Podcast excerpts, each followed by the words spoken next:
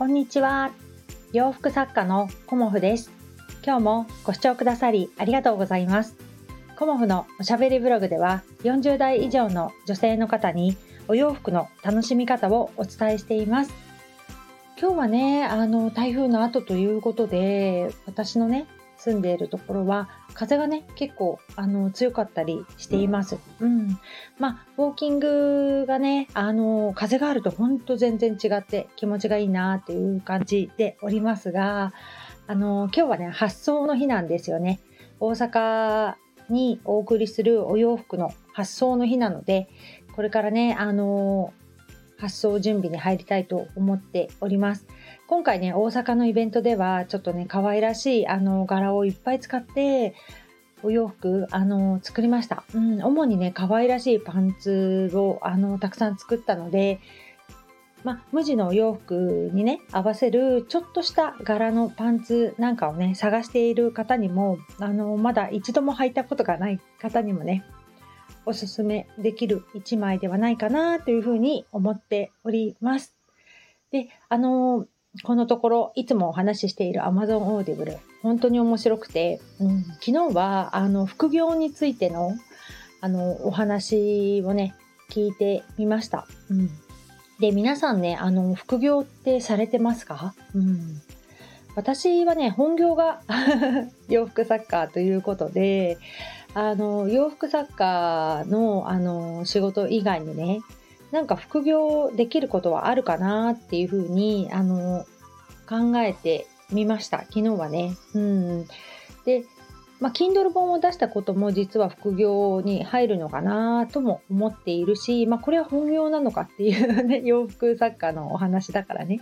っていうこともありますが、あの、ほんの少しずつではありますが、毎月、あの、いくらか、あの、私のところに振り込まれたりもしています。うん。他にもね、あの、副業できることはないかなっていうことで、あの、自分をね、こう、深掘りしていくっていうのかな。うん。で、そのお話を聞いたら、まあ、どんなこともできるなっていう、あの、気持ちになってきました。で、今日はね、あの、私の副業チャレンジについて お話しさせていただこうと思います。まだ副業ね、何をやろうかなっていうふうに探している段階なんですけど、副業ね、あの、コモフ、コモフメソッドみたいなものを、あの、考案して、それをね、お伝えしていくビジネスはどうなのかなっていうふうに、今、漠然と思っています。あの、お客様のね、コモフのお客様の中のお悩みでも、あの、やっぱり一番は何を着たらいいかわからないっていうお悩みが一番多いんですよね。だから何を着たらいいかわからないを解決するコモフメソッドみたいなものを私がね、あの、ご提案できれば、あの、すごくね、あのお悩み解決になるのではないかとふと私は思っています。で何を着たらいいかわからない方にこれを着ましょうっていうふうにお伝えするのは簡単なんですけどあの1個おすすめしたからといってねまあ、毎日毎日お洋服って着るわけですよ。うん、だから毎日あのこれを着るこれを着るっていう風に何も考えずにね迷わず着れる方法があったらすごく面白いというかすっきりするんじゃないかなと思います。うん、でそのためにまあ私はどんなことをお伝えするかっていうことを今ねあの考えていこうかなと思っています。うんあのー、まあ、今日主人とね、歩きながら、そういうのってどうかなみたいな感じで、私はいつもね、思いつくと主人にウォーキングの時にこう話すんですけど、あの、実際に片付けに行ってあげるとかどうなのかなとかね。でもそれはちょっと、うん、厳しいんじゃないかなとかっていうふうに主人にも言われたりとかね。うん、お金払って片付けしてほしい人なんているのかみたいなことを言われたりね。うんまあ、そういう、あのー、こう客観的な目線で、あの、第三者からね、言ってもらうっていうのはすごく、あの、ありがたいし、この自分が何を伝えたくて何をやりたいかっていうことが、あの、どんどんね、こう定まってくるなっていうのも感じました。うん、で、他にも、よく聞く言葉でね、俯瞰してみるっていう言葉をね、結構使われてる方多いなと思います。うん。最初私はね、あの、俯瞰っていう言葉を聞いたことがなくて、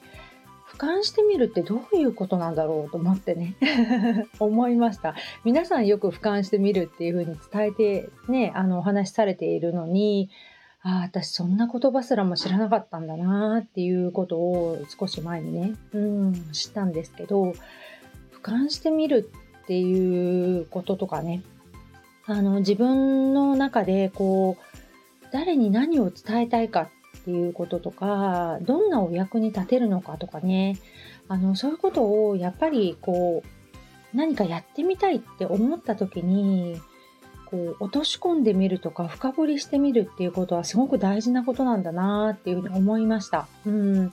で、私も、あの、勝手にね、コモフメソッドみたいなものを、あの、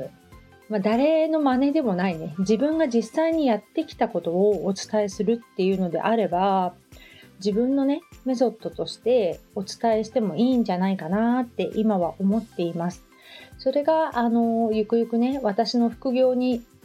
なるかならないかっていうのはね、まだやってみないとわからないし、あの、副業になるように自分が、あの、将来を見据えて、こう、一歩ずつ、あの、やっていったらいいんじゃないかなっていうふうに思いました。うん。あの、ね、必要とされるものかどうかっていうのがまず一番大切なことですよね。私のそのコモフのメソッドがね。うん。何を着たらいいかわからないっていう方に、あの、どの角度で攻めていくかってことですよね。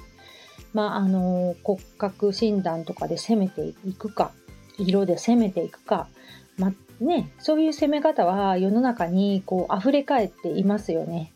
そうではない違う攻め方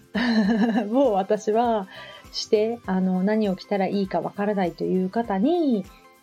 まあ、お伝えできるようなコモフメソッドを作ってそれを副業にできたらいいなと今漠然と思っております。そうね人それぞれあのいろんな